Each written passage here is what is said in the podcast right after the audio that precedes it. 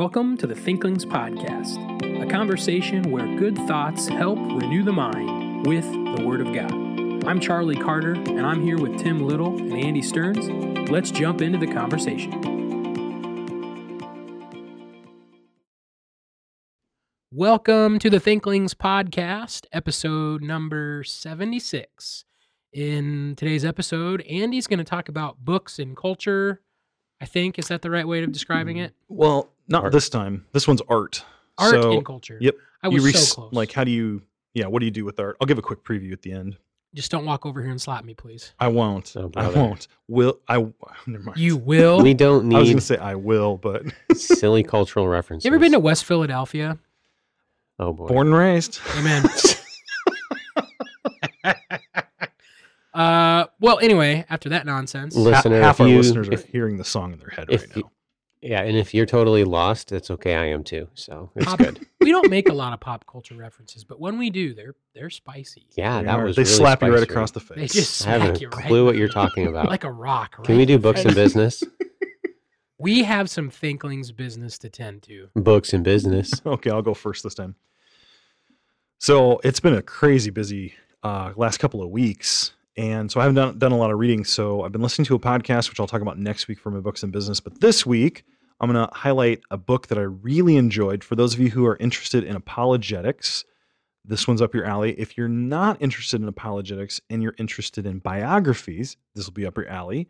If you're not interested in biographies or apologetics, but you're interested in the world that C.S. Lewis came from, but like 50 to 100 years later, this one will appeal to you. This is, book is called The Faith of Christopher Hitchens by Larry Taunton. Uh, who's Christopher Hitchens, guys? Charlie can't handle this.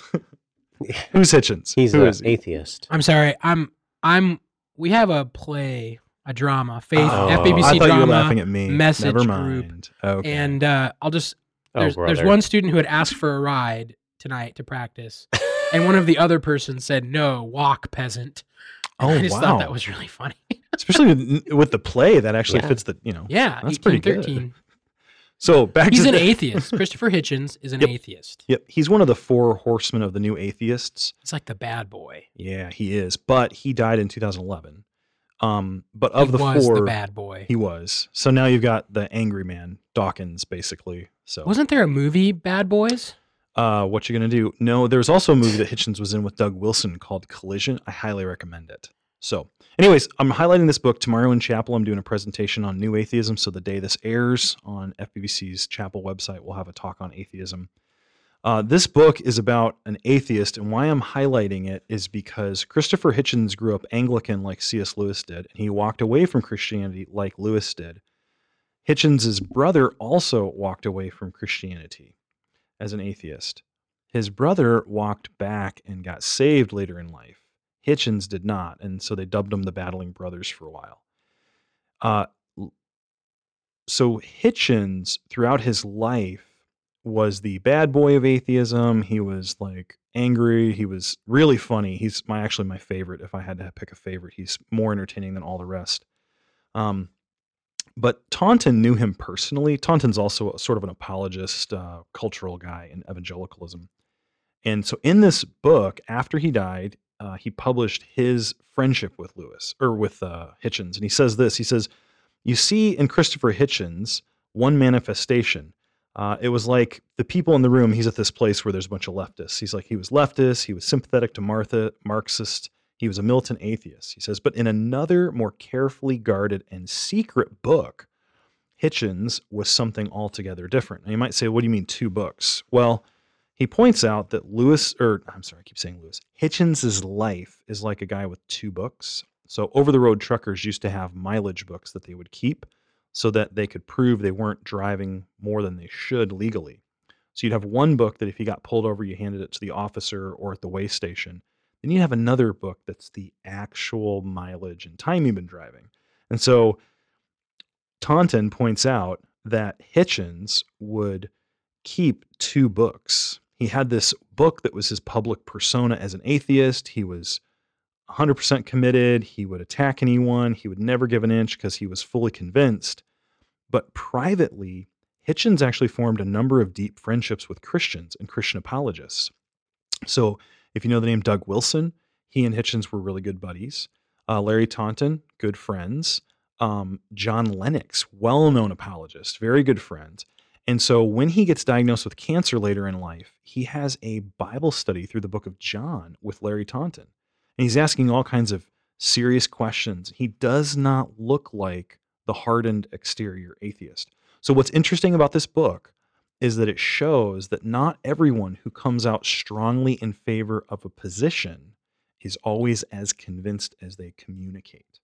So that's I think what the best thing about this book was is if you meet someone who's an atheist and they're just railing on you and they're not giving an inch, as a Christian you you might think I would only speak like that if I had no doubts at all. And so you can think, "Oh man, maybe something's wrong." But this book demonstrates that many people talk um, more confidently than they really are.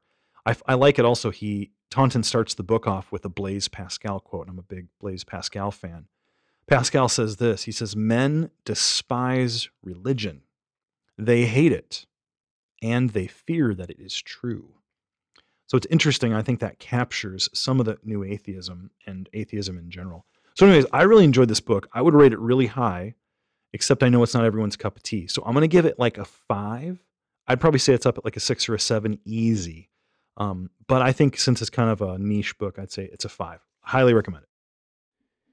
So when you're talking about Hitchens, I think of Hitchens as being a scoffer. So as I think through a proverbial terminology, you have the the wise man, the simple, the fool, and the scoffer. Uh, the persona of Hitchens as the scoffer is the atheist, but now you're entering a different aspect of his life where he seems teachable, almost like the simple that's pursuing truth. Any input on that? Yeah, I do think that the analogy Taunton uses of the two books, I think would even apply there. He's like two parts of the fool. So he is a scoffer. If you if you just look up like Hitchens comedy acts, he's just you can't like some of it's totally inappropriate, but he derides religion. He hates it. he's really good with words. He's a journalist and a writer by trade. So he uses those barbed rhetorical shots. At the same time, he's he has this especially in this book but you even see it in the movie collision with doug wilson. Collision is a book tour. So hitchen writes god is not great and then doug wilson disagrees with him on christianity today and they go back and forth in a six email exchange. They each post six times. And then they say hey we should write this into a book and make a documentary. And so the book is uh, is god good for the world? or something like that and they both write chapters to it. And then they make a documentary of their book tour. Now, the book tour, Wilson says this in the documentary. He says Hitchens could have done a book release with uh, New York liberal atheists and caviar and wine and all that. He says, but he wanted to go on a debate tour. And so that's what we decided to do. So they go on these debate, they debate at uh, somewhere at Harvard. It's like a bar near Harvard, Harvard at uh, Westminster Theological Seminary, and then at King's College in London. No, it's the one. It's over the one in like Pennsylvania or something. Okay. All that to say, um, and in it they debate. So at the very end of Collision, Hitchens says they're in the back of a limousine, and him and Wilson are talking. And he says to Wilson, he says, "I don't think this is on tape. I don't think, at least I don't think it is." He said, "I was sitting at a table with Richard Dawkins and uh, some other guys, and we were talking about what's the hardest question you come up you come up against with from Christians." And he said, I think we all agree it's the fine tuning argument, the Goldilocks argument. Like, if the universe is just like a 1% off in its cosmological content, so actually, he's like, not even that, like a hair off, then nothing, no humans, no life, no nothing. He's like, you have to wrestle with it. And then he said, Dawkins said something, he said something like, sometimes we ask the question, what if we could really wipe out Christianity? We could wipe out all religion. And there'd be no one else, no one left to argue with, no one left to believe. There'd be one person left. And I, I've done really well, and I know I could make them convinced that there was no God. I wouldn't do it. Huh. I wouldn't do it. And Dawkins looks at him. He's like, "What do you mean you wouldn't do it?" And Hitchens just says, "I don't know. I couldn't do it. I, I it's not that there would be no one to argue with. It's not there'd be no one left to argue argue with, though it would be. But I, I just I can't quite. There's something about it. I couldn't do it." I'd seen that statement, and I wondered, like, why would you if you're really convinced this is wrong, why would you? Why uh-huh. wouldn't you? And then this book comes out like later, and I'm like, ah. So I, I think, I don't know. I think humans are complex, and I think the issue is they're suppressing what they know is true. Yeah. And I think Hitchens was asking questions about that. Yeah. What's the author's name? Larry Taunton, How's that spelled? like taunt and then O N. Not like Tauntaun? Uh, no, not a tauntaun. Otherwise, it'd be A U A U, right? Oh, okay. I was, I was yeah. that's what I was hearing No. in my mind. No. And if you don't know what a tauntaun is, I have some 80s movies for you. Oh, you're. it is. It does. So you could mispronounce it as tauntaun. Yeah. Anyway, Tim, take it away. Uh, okay, so uh, the book I've, I've brought is the biggest story Bible storybook by Kevin DeYoung and illustrated by Don Clark. Uh, the Crossway has produced the biggest story Bible story Bible storybook, and what this is, it goes through the entire story of the Bible. This book is actually really, really big. My daughter is six years old, and she wanted a book. Um, and she's at that age where it's really challenging because she doesn't read very well yet, uh, but she reads well enough that she can cream through like the little kid books. Uh, so I I really couldn't find anything for her, and then I saw this one, and I wanted to get to know it a little more, so I just picked it up, and uh, we are reading it together. So I kind of help her read one page, and then I read the rest of the pages. But it's divided by chapters. Uh, so chapter eight goes through Genesis 18 and 19 with the fall of Sodom and Gomorrah, and it is written to children. Uh, I'm going to just read a par- paragraph here. We've been hearing a lot about God's promises, lots of promises, and all of these promises are good, but they aren't always good news, at least not for those who think God's ways are bad. You see, God doesn't just promise blessing for his friends, he also promises punishment for his enemies. That's an important part of the story if we want the biggest story to be God's story and not the story we invented and made just the way we like it. I thought that was a very interesting and good way to introduce the punishment of Sodom and Gomorrah, that God uh, is the one that's in control and punishes sin uh, to children. Uh, so that's just the first paragraph of chapter 8, which spans four pages they don't get into the whole Lot and his daughters type of uh, issue there in this text, but just the Sodom and Gomorrah section. They end this section with a prayer, and the prayer of this one is Dear God, please show us our sins. Lead us to hate our sins and forgive our sins in Christ. Amen. And so it's just always a short, like two sentence prayer, but a lot of them do focus on sin and God and exalting God uh, which I'm really grateful for. Uh, too often, especially with children, we de emphasize sin, we de emphasize punishment. The book doesn't seem to do that. It really seems to call sin sin and then exalting God for his uh, faithfulness and deliverance, even when we sin. Uh, so that's a, a big component that I've seen so far. We've read through the section on Genesis so far, and uh, we're going to continue working through this book. It is not an easy book for a six year old to read. Okay, I have to help her with a lot of words, but um, still, it's it's really uh, a good a good uh, story storybook, Bible storybook, and it's huge, and it talks about a lot of stuff that most storybooks, Bible storybooks, don't include. They have this one on on lists and how God is. Uh, God that keeps track of details or whatever, because you have all the genealogies and stuff. So it talks about that. Uh, I didn't see the blessing of Jacob in there, so that was a little disappointing. But well, you know, we'll give him a pass on that one. okay, well, for my books and business, I I am kind of reading a bunch of scattered things. Like I have, I have a stack of books I'm working through. Uh, some of them are reserved for the out in left field summer, so I won't talk about those for Mhm. a while. I'm really excited about that. Yeah, and uh, so I know last week on the show I mentioned I had finished a paper that I'm submitting for one of my doctoral classes.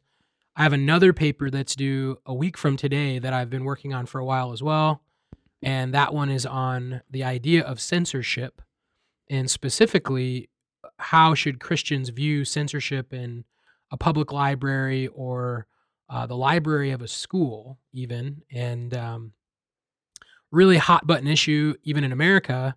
Uh, the most popular book that has been uh, requested to be removed from libraries in the last 20 years. Anyone want to take a stab? Actually, it's probably like 20 to 25 years now. Man, I, The most popular book, I, and I'll, I'll say outside of the Bible, was gonna being say, kicked out of schools. yeah. I mean, I would expect it wouldn't be like 1984, but No, I don't know. I have Wanna- no idea. I, I, I, the uh, The American Lib- Constitution? uh, no, the American Library Association (ALA). Um, they actually put a list out, so you can actually go and Google this right now and find it. I'm pretty sure, like for quite a number of years there, the number one book that was requested to be removed was Harry Potter. Um, there are dozens of court cases where Harry Potter was asked to be removed by the conservative side of the Hmm. uh, parent constituency, and then there's like a fight to get it back. And uh, so that's that's kind of a basis of my my work is trying to look at the legal precedents of like what the, what the arguments are, legal arguments uh, to keep it in, to remove it, and um just interesting, you know. I, I think Christian conservative Christians usually are in the like free speech is always good category, and uh, but then realizing, you know, Harry Potter, for example, even in their school they censor material. Uh, they have a restricted section in their library, and you can't go in there until you're In- old enough. in the in the movie series, in the book series, there's a restricted section. Yeah, well, no, it's it, yeah, it's it's well, In it's in the both the book. book and the movie. yeah. Huh. So the idea is that in the library at Hogwarts, which is fictional, they do censor the material for Right. for the wizards and witches.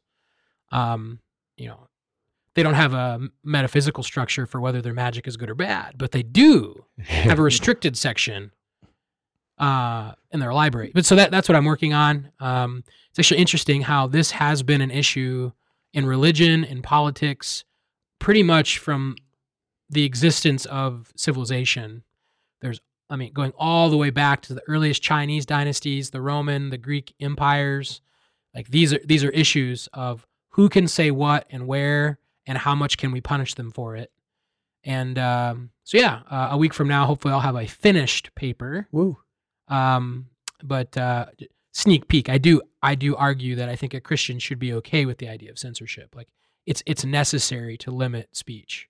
It's just who is limiting it is Mhm. the key. So yeah, that's what I'm kind of working on. So a writing assignment. So At least it's not controversial. yeah, I mean, no one has really any Strong Real passionate Nah. ideas on that. Mm-mm. Anyway, you want to give us a preview of the episode? Sure. Um, have you ever tried to use a tool from a toolbox and you're like, this is the dumbest tool in the world? It doesn't work. And you don't like the tool, or maybe it's something else in life you've tried to use it and it was bad. And then, like years later, you either read the instructions or you see someone else using it properly and you realize, oh, I was using that backwards. And then after that, it's like the best tool or thing you've ever used. I want to ask you, I want, I want to talk about art and music today. And I want to bring up a point that perhaps the reason certain kinds of art and music don't appeal to us is we don't understand how they're being used. And so the book that I'm going to refer to today, Art and Music: A Student's Guide, walks through C.S. Lewis's idea of using art or receiving art. So we talk about the use and reception of art. And if anything, it will open up your mind to think differently about some forms of art and music that perhaps you don't like, and it might end up being helpful for you. I'd have to say th- th- this is like something I've been thinking a lot about recently, and like why certain songs to me are like, you know, I'm air quoting nostalgic, you know, from a certain era of my lifetime. You know, I grew up. My dad was a farmer, so like certain country music songs make you feel a certain way, and then you know from your junior high, high school, certain uh, insert genre here songs uh, affect you, and that like the, how the word affect and affections just Mhm. like go Yep. right with each other. And so I'm I'm excited for this episode. It's like we don't think about this enough. Yeah. And I guess if you did have a barbecue stain on your white t shirt, you might get kind of nostalgic too. I'm not going to say the next line of that. Okay, Stop. I could. Stop. We're If done. you're totally lost, listener, you're in good company. It's okay. I'm going to tell a I'm going to tell an anecdote off the air, but enjoy this episode. Let's have a conversation about art. Well, sort of. Who's art? well, Art Kilmer, of course. Uh, no. Hello, Art, if you're listening. Uh, today, I was I've been reading this book, Art and Music: A Student's Guide, um, and I, I would highly recommend it. I've really enjoyed it. It's by Munson and Drake, and what they do is they walk you through how art works, I know you might think that's odd. Like, why do I need to know art works? But today, we don't really under we don't really think about these things too much. Uh, they're going to offer some helpful uh, laying the foundation to understand it. So they, their first chapter is what do we mean? What do we mean by the word beauty? And the second chapter is why should we enjoy art and music? In those, in both of those chapters, there's spots where they're going to talk about the postmodern view of art, the classical antiquity view of art, and then the classical Christian view of art.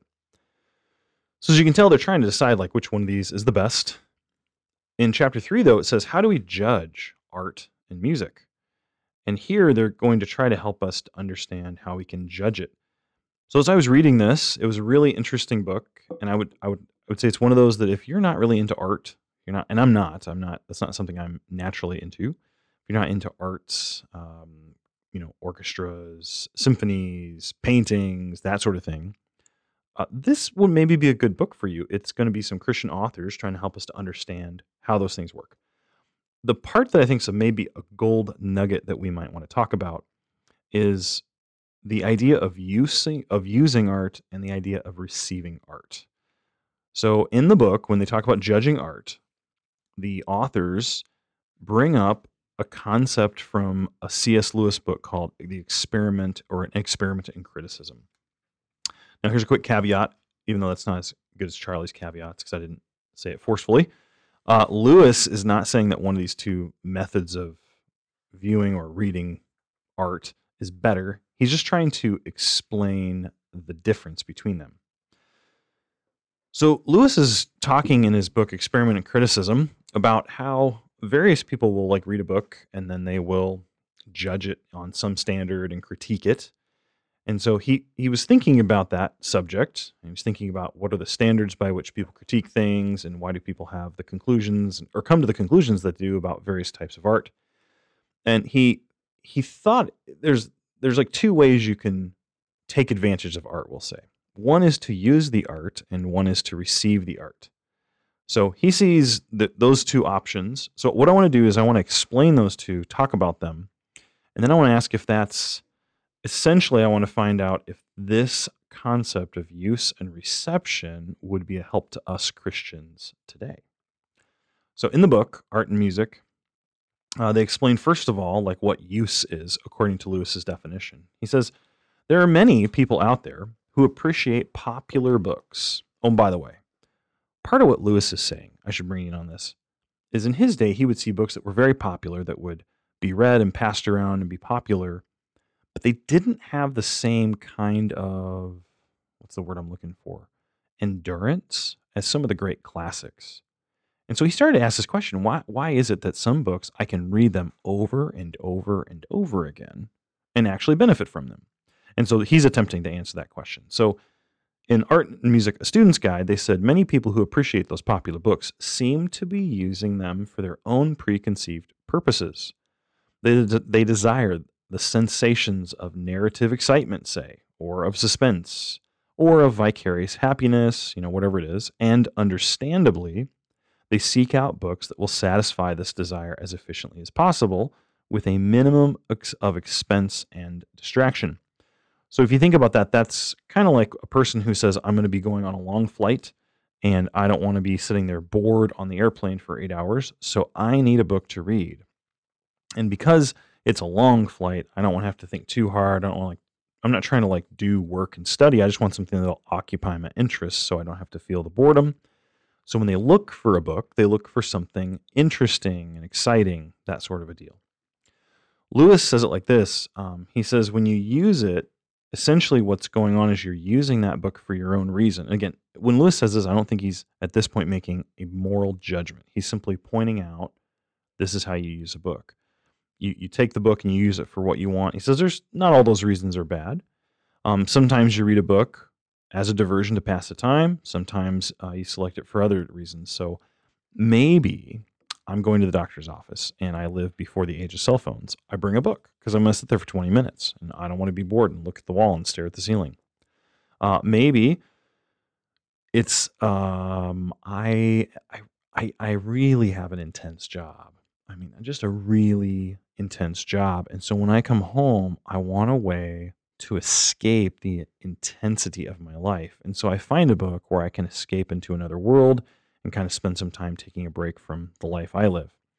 So, uh, okay, again, that's not a moral statement per se, but you can think about it. There are books, and I would even say there are there's types of art, there's types of visual media that we take advantage of because we're using them to give us things that we want.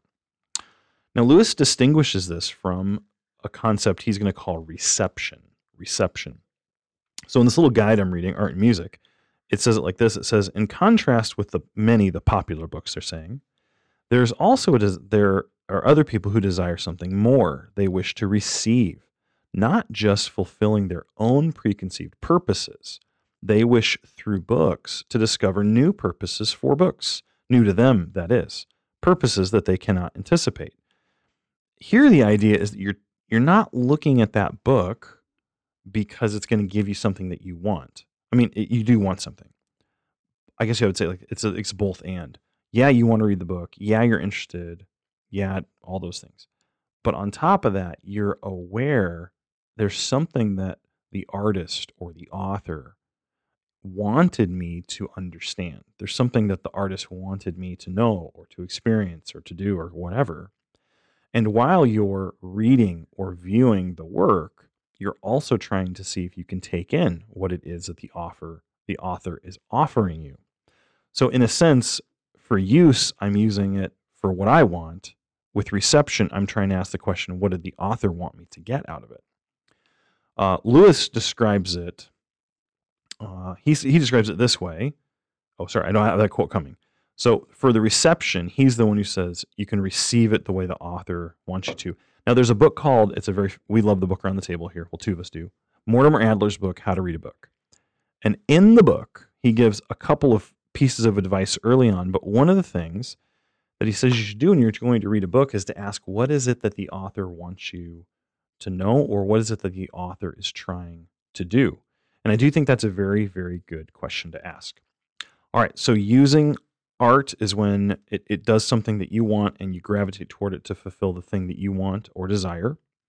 Reception in art or receiving is when you read the book or view the painting or watch the movie or whatever, read the poem, but you're looking at what is it the author wants to offer you and you're trying to receive that. So Lewis has this illustration and he, this is what he thinks captures it. So here's the illustration. Now, understand, he's writing this. I think this is in like the 40s at some point. So we have a couple of these things today, but he didn't in his day. A work of whatever art can be either received or it can be used. When we receive it, we exert our senses and our imagination and various other powers according to the pattern invented by the artist. When we use it, we treat it as an assistance for our own activities. The one, to use the old fashioned image, is like being taken for a bicycle ride by a man who knows who may know roads we have never yet explored. So you go on this bicycle ride and the man takes you, he kind of shows you places you've never seen. He says the other is like adding one of those little motor car attachments to our own bicycle and then going for one of our familiar rides. These rides may themselves be good, bad, or indifferent the uses which the many make of the arts may or may not be intrinsically vulgar, depraved, or morbid. That's as they may be. Using is inferior to reception because art, if used rather than received, merely facilitates, brightens, relieves, or palliates our life, but it does not add to it. So I was trying to understand what he meant by the putting a motor car on his bicycle. I'm and maybe I'm wrong on this, but it's almost like if you added a motor to your bike, like one of those electric bikes that has like a pedal assist. So like, why do you go on the bike ride? It's like exerting energy. You're kind of getting out and around. Now, where this thing, where I think my understanding breaks down is there's a guy who's a guide. Okay, so the guy guides you all the way around. Okay, and you see new things. But then when I'm on my own, I just put the thing on. I don't do a ton of work, and I get to go on my same route as always. So I think he's showing that like if I'm following another bicyclist, I'm going where the, he wants to take me and I'm seeing what he wants me to see. And and I don't know the motor car thing. It sounds like you're you're having some self effort. uh, going on here. But then when you put the motor car on, you're kind of just going where you want to go, where you always go. So I think what he's trying to say is that artists may have something that they want to have done or have happen to you through their art. And if you're not looking for it, you might miss it. Okay, use and reception. So here's where why don't you guys tell me what the question I'm asking is do you think this concept may be helpful for us today? What do you think? The I think that the concept is helpful today. Um, I was thinking more in the art form of music, uh, particularly like classical music. So as you're working through that, I was thinking through. I remember Roger Scruton. He had this little uh, he had this little thing about pop music and how this pop music basically was just something that was felt, and how the the gen the current generation, whatever generation he was speaking to at that time, he's he was an old guy, but um, the current generation thought it was absolutely absurd that some old guy could sit there and just listen to a classical piece of music. And he explained how, well, what is that classical piece of music doing? It's communicating something. Well, if it's saying something, if it's communicating something, then you need to actually sit and listen and hear what the author is saying through the music. So I guess that's kind of as far as like something I that was registering with me as far as what was it using Mhm. and using and receiving, receiving use and reception. And, and so and so that's kind of at least some a component of it that that I was processing through. I mean that that whole application has even gone beyond classical music, but even just personal worship and uh, personal worshiping the Lord in song, and how it's not just an emotional uh, feeling experience, but it's an intellectual thinking experience that then affects the motions. It's not simply an intellectual thing either, but the but the the combination of the two is like a biblical pattern of worship, of shaping affections, of of uh, of interpretation and explanation and authorial intent. So that's kind of where I was going with it. I don't know if that's exactly along the lines of what you were saying, or yeah, not sure exactly what our author intended. So a few thoughts with um so going back you- you're talking about the classics and just to connect or maybe disconnect a few dots like Lewis is was Lewis saying that the reason why some of the recent readings or uh, recent writings weren't becoming classics is like because they're geared towards this type of a reader? Or is it like I don't know cuz like yeah. you remember that part of the discussion So I, what I need to do is that to really so I'm I'm reading Art and Music: A Student's Guide, and they're talking about experiment in criticism by Lewis, and I've not read experiment in criticism except for like the first chapter or two. I think what what Lewis is trying to distinguish between is why are some books read and reread multiple times, and some books are read once to move on to read another book. Yeah so I think it connects to the great Western classics, but I I'm it's a vague memory. So because because then we from that kind of thought we went on to what the readers themselves doing and i would actually answer that question like the classics are the classics because they're classics Sounds like a circle.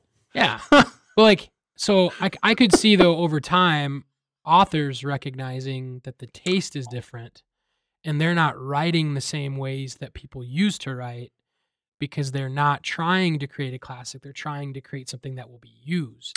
Yeah, like Yeah. they're, they're they're writing on a popular level. But so but i don't think that's what the direction of the text was re- really trying to say. I was, I was listening to a video uh, of i don't know who the guy was doing the interview but he was interviewing jordan peterson and they were having a discussion about what books should you read and what makes something canonical this is good. and uh, which that got uh, interestingly enough uh, friend of the show uh, josh boyd and i got on this the other couple of days more than once we've got on this topic where we were like you know if you had to put a list together of books you would read before you die and uh, you know what should go on that list or not and um, anyway, so then and then he's working through a Doug Wilson book, and Wilson has a list of 25 books that are canonical. You know, Ooh. I c actually I can pull that list up right now because he emailed it to me. Non-canonical, canonical books. Yeah, like canonical in the sense of not like Revelation canon, but like The Star Wars canon is what and it and means. and and Lewis Horrendous. Wilson does have number one, obviously, of the canonical books is Scripture. He includes that as one, which that become that always pops into conversations like this. Well, if you're going to create a book of ten books everyone should read before they die, well, the Bible's got to be on there, right? Well, of course, hmm. but we're not really in a discussion of like we're not we're not comparing the Bible Of as like a classic work of literature to other classic works of literature. Like it's Revelation, it's on a whole other plane. But so all, all that to say is P- Peterson's thought, you know, roll up that ball yarn. Um, I love that phrase. Who did you get that from? I'm pretty sure it's something that it's either something that Boyd said in class and Sawyer Gogarty started saying around me, and I really liked it, so I started saying Oh, Squirrel. Or it was No, he- Sawyer saying it in class. Boom, there goes that else. rabbit. It has some tie to Josh Boyd somewhere. no, I like. It's just I wondered where it came from. That's all. It Squirrel. it- Friend of the program. Friend of the program. Come on, Squir- Um, Tim. You would be a terrible squirrel Anyway, hunter. so what Peterson says is what puts something on that list of a classic. This is all going to come back to the, the comment we were talking about. Is that it has a disproportionate amount of effect, A F F E C T, a disproportionate amount of effect on other works. And that's why the Mm. Bible has to be Okay. canonical number one because it has spurred and influenced more artistic writing than anything else. And so if it's like um, a, he also makes a comment about how you can't really judge this in the present time because you can't judge things as they're happening. That's where you put a historical eye on things.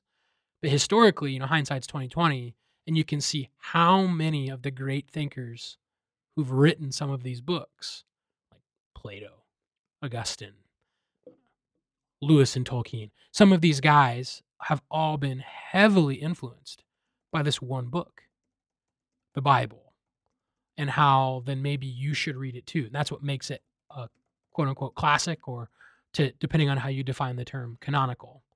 But so I don't I don't know if the the lack of classics that are being written is necessarily a tie to how the reader is searching for things, but as our cultures have progressed, I don't think uh, common authors today are trying to interact with the greatest conversations that have been ha- been happening for thousands of years, and they're trying to write something for use, not reception.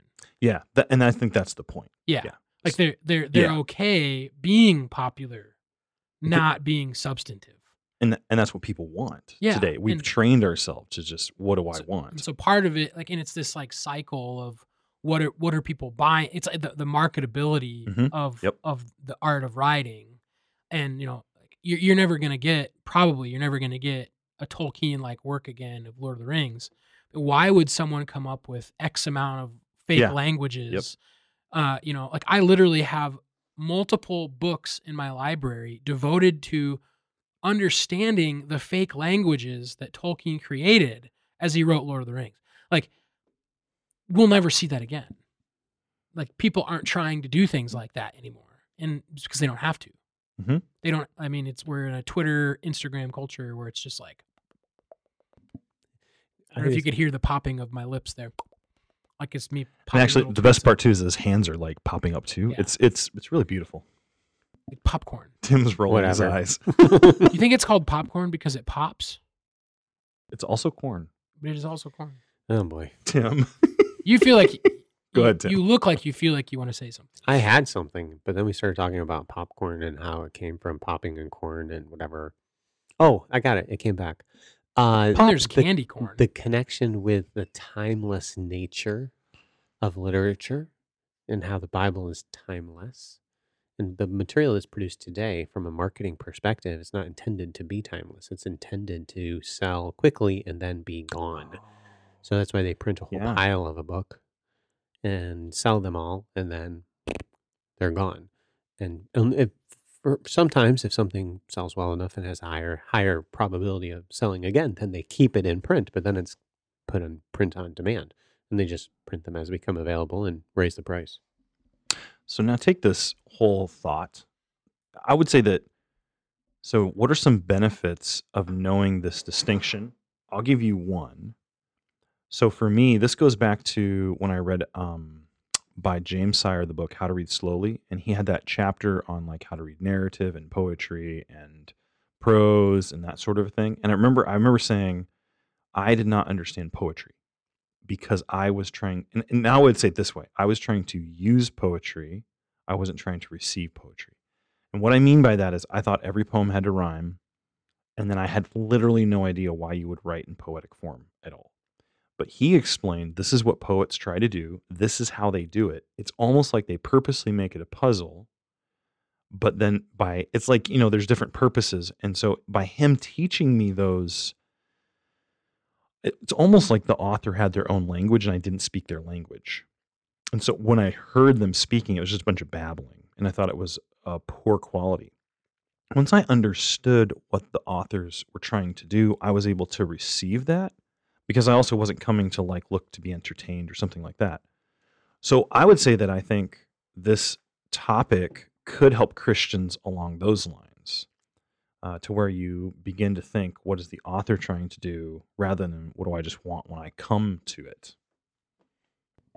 Could we illustrate that maybe Go ahead. through our final thought from God's word? Oh, I still have more. Okay. I have. Oh, that was a beautiful. It was a good transition, Yeah, because I was going to look at some and you're not really good at transitions. That was a pretty good segue for you. poetry. Oh, But you go ahead and you do. okay. rest We'll come back to poetry at the end. That'll be a nice way to tie it together. And okay, so uh, let's take this. Apply this to. Let's just say, let's apply it to a college student. How would this affect a college student's daily life as a student? What do you think, guys? So, I mean, it's helpful that the I don't know if it was a a co- colloquialism in Lewis's day to say something is being used, like in the sense that we like to be used, like being taken advantage of in that sense. Oh yeah, I'm sure it is, but like we have Oh. that phrase very common, like, "Oh, you're just using me," or you know, you're using that thing. And so he's talking about use and reception.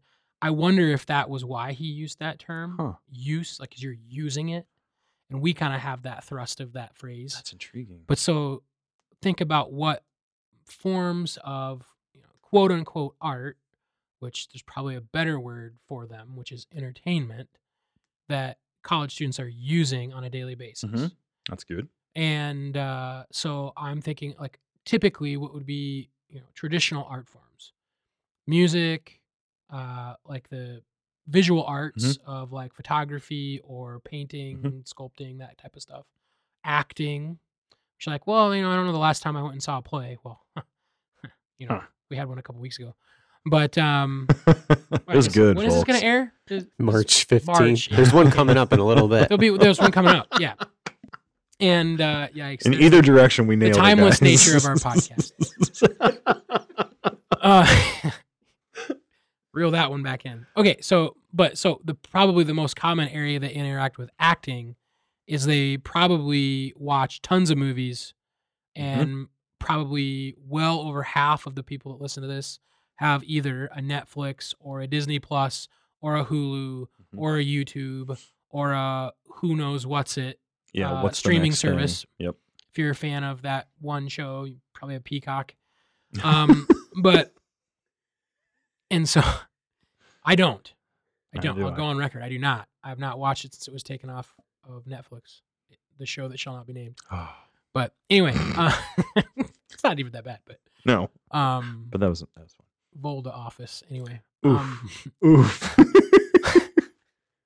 Okay. That's So our the po- third the or point fourth is, eye roll, th- everybody. they they go to all of those mediums streaming and music which i think it's just baffling how we don't talk about the aspect of music that is the music industry oh, that's yeah, that's because a good thought. go back to lewis even in lewis's day he couldn't just on his phone listen to any worship song he wanted Mm-hmm. Yep. and the reality is that most like, if people are really willing to think about why they listen to those worship songs they're Yep. not clicking to spotify to worship No, they're clicking to Spotify to be entertained. And they're using uh, give give the author, the the songwriters, the musicians some benefit of the doubt that they are trying to do that. Sure. Yep. More often than not, that's Yep. not what we're doing when we go to those Mhm. songs. We're like, you know, especially the more popular ones because they make Yep. us feel a certain way. And the same with the movies and the TV shows and the whatever. You know, that thought gets really scary when you start to think about a church service and why do I go to a church service? Yep. That's another thought. Okay. Uh, so that that's good. I was not going down that route. That's a really good thought. That's that's what I was thinking. That's like, here's really all good. These Yeah. quote unquote art forms Yeah. that have been usurped as a form of entertainment. hmm So traditionally, go back a hundred years, you know, if you wanted to receive what they were Mhm. doing, you'd actually have to go somewhere to do it. Yep. You'd have to go to the to the to you know whatever the orchestra hall, or you'd have to go to the uh, theater Gallery, which, yep. Depending on what religious Yep. stripe you're in, you may or may not have been doing that anyway. Yep. After reading a book with Puritan thoughts in it, you know, the theater, what? Acting out the Bible, what? Um. Anyway, um, but now you have all of that at like a few fingertips. clicks of access immediately in perpetuity and Mhm. it's just like it's again like part of it is that's what you want but then that's affected what people produce Mhm. they're producing things that cater to your wants Mhm. and so we don't really have big substantive works of art being made because people never care most people don't care It's totally going to affect the culture. yeah from a, another thought so another thought on the student one so if i so here let's go back to um let's go back to my example of poetry what if i what if what if i was in a lit class and i was required to read a book on poems and it had like a bunch of example poems and i didn't understand how poems worked what how would i judge that textbook personal taste personal taste I didn't like that one. Yeah, it I was boring. Or you would read your own ideas into what you're Yeah. reading, well yeah and then like, oh, I like this poem because it means this, and you could be completely missing it. Yeah, ex- yeah, that's exactly right. Were you going to say something? Okay, so what I was thinking about it is we were talking about. I think last week we talked about Roy Zuck's basic Bible interpretation, and there are some dense books you read at college, and if you don't understand what the book is trying to do and you try to read it, you won't like the book. But is it because the book was wrong? Or is it because I came to the book wanting to be entertained and wanting some practical thing, and the book's saying, okay, we got to think deeply. Here's what I want to do. It just, it was intriguing because I think what Lewis is saying essentially is we need to give the author, the author's intention fair airtime. So it's, it's not that I can't value parts of a painting that are beautiful because I like the colors or something like that. I'm not saying that.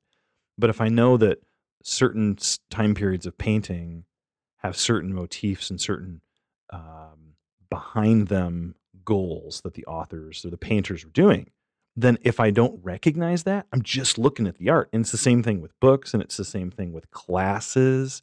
Here's this teacher doing this thing. Do I really care? Uh, Think about it in a workplace. I'm going to on the job training. I'm going to some seminar. I'm going to some meeting. I don't want this. This is not entertaining. So the whole use reception thing seems like am I doing what I want for me or am I submitting and I'm humbling myself and I'm listening to what the artist says? Anyways, go jump in. So I just realized that you're you're spot on, giving giving that fair, the fair Yeah. airtime to the author's intent. But because then you started talking about books, you brought up Zuck, and i my thought was, I just listed a whole bunch of art forms where, as a culture, know best not to generationally divide. We'll just say we, as a culture, Mhm. we gravitate to things that we want instead of maybe what we need or what's truly valuable. And in that list of all those forms of entertainment, what did I not mention? Books. Written, Yep. things that are written. And as an art form, that's historically why it is superior Yeah. to all other art Mhm. forms because art is communication and words communicate far Mhm. better usually than brushes Mhm. and notes on a page. Yeah. They communicate different things, but as a, a communication mechanism for a message, Yeah. something written Yep. is so much more powerful, can be so much more powerful. Mhm. And how that same phenomena happens with written things, Mhm. even theologically, Mhm. that students are driven to read things that they're entertained by, and they don't realize why they're entertained by it and who wrote it to them, hmm th- their view of the person who wrote it as a popular or trendy or relevant person plays into whether or not they're entertained by its thoughts. Yep. and like they're given over to the art form that that person's writing and but they they for that same reason when they turn to someone of a stripe or theology or just a maybe they're in their own eyes is too boring or outdated they don't give it the fair rub Yep. And- Yeah. and i didn't even i didn't even think about that like how that's probably the greatest error of this stripe that happens at our college Mhm. it's not probably with the visual arts it's probably with the written one And, I- and I would say that I think it happens in probably all contexts because it's a culture wide thing. absolutely yeah You know, and I'm you're not I'm not, you're not saying that, but um, but it is intriguing to like think. So I remember I had an assignment that Dr. Paul gave us. I think you probably did it. The to go to the museum in Western Civ or whatever. Yep. And I remember going and just looking at everything, but I had no understanding of what any of that was trying to do. Now, granted, sorry, listener, if you're a modern art fan, plug your ears or don't and hear the truth. Modern art stinks. And so anyway, I'm I'm just kidding. But it's not as no you're not it yeah, I know. Like seriously, you go go to go to a museum. Like I went to Louisville Museum when I was down there one time, and go progressively through the ages. You know, start in the, you know, I don't know, Middle Ages, and just walk forward in time. And it, it's not like it gets, like you get to like about the 1850s, and it starts to all fall apart. But at the same time, not that stuff that you know it's just postmodern pictures and visuals and all that the older stuff, I do think there's probably something going on. If you had a little bit of training, you'd probably have a better access to what the author's trying to do. And so it might be the same way for books. It might be the same way for the Bible. Let's talk about the Bible, a work of art. Let's look at words on a page, Psalm 15. So here's our final thought from God's word Lord, who may abide in your tabernacle? Who may dwell in your holy hill? He who walks uprightly and works righteousness, and speaks the truth in his heart.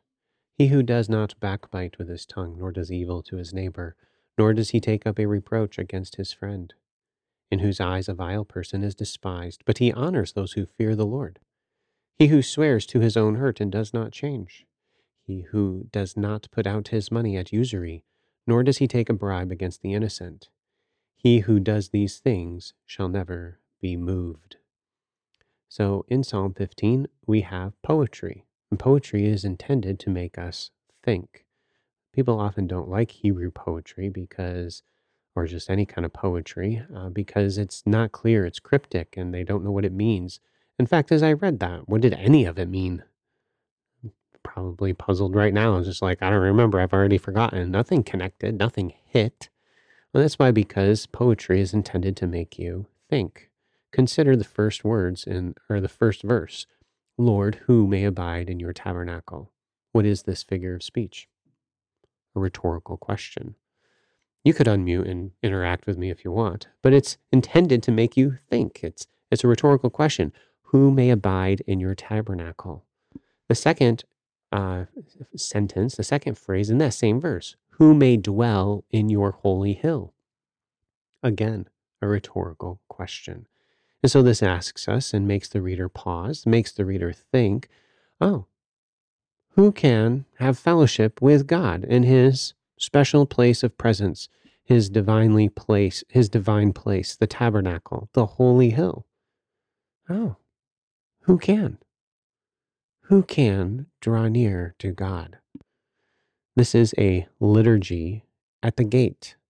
In connecting to the whole idea, the theme of art and music, to the concept of worshiping God.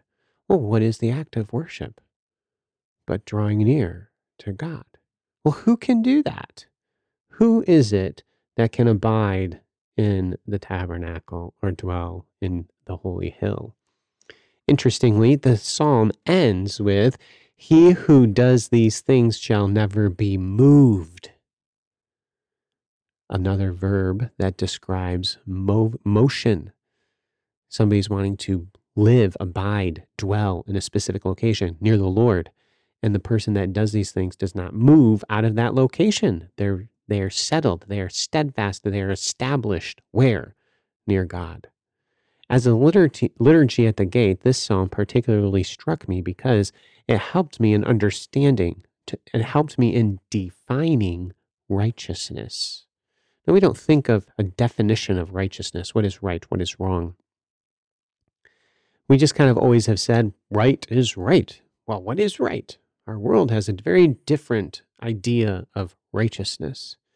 In this text, God is the one that establishes what righteousness is, and the one who dwells near his holy hill is the one who is righteous. Look at verse 2. He who walks uprightly and works righteousness. There's your word. It's righteousness. Well, what does this person do? They walk a specific way. Their walk, their lifestyle is an upright lifestyle.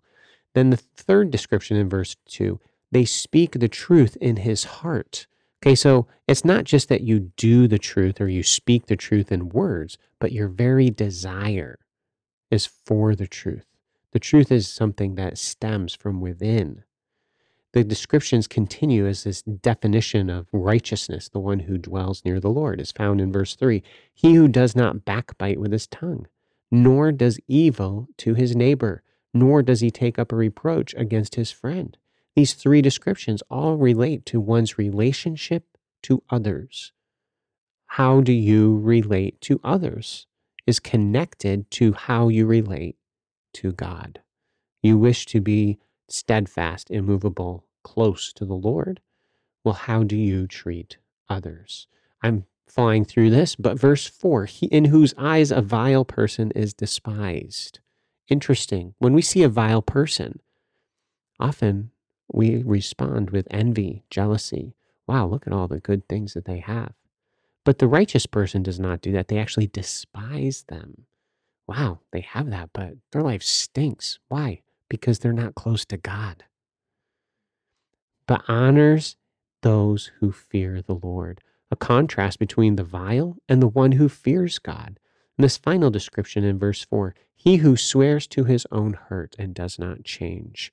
That's a very practical, um, uh, a practical, very, very this worldly, like, oh man, you know what? I told this person I would do such and such. I don't really want to do it anymore. Boy, I made this business deal, but boy, I'm really going to get taken. It's going to be a bad deal. Well, guess what the person that is near to God does? They honor their oaths, even when it hurts themselves.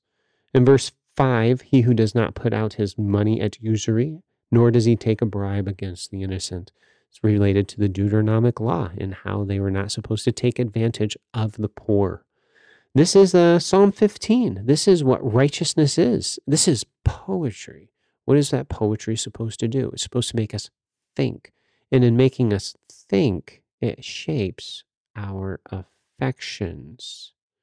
It helps us to see who God is, who we are, and then how we should live our life in this sin cursed world.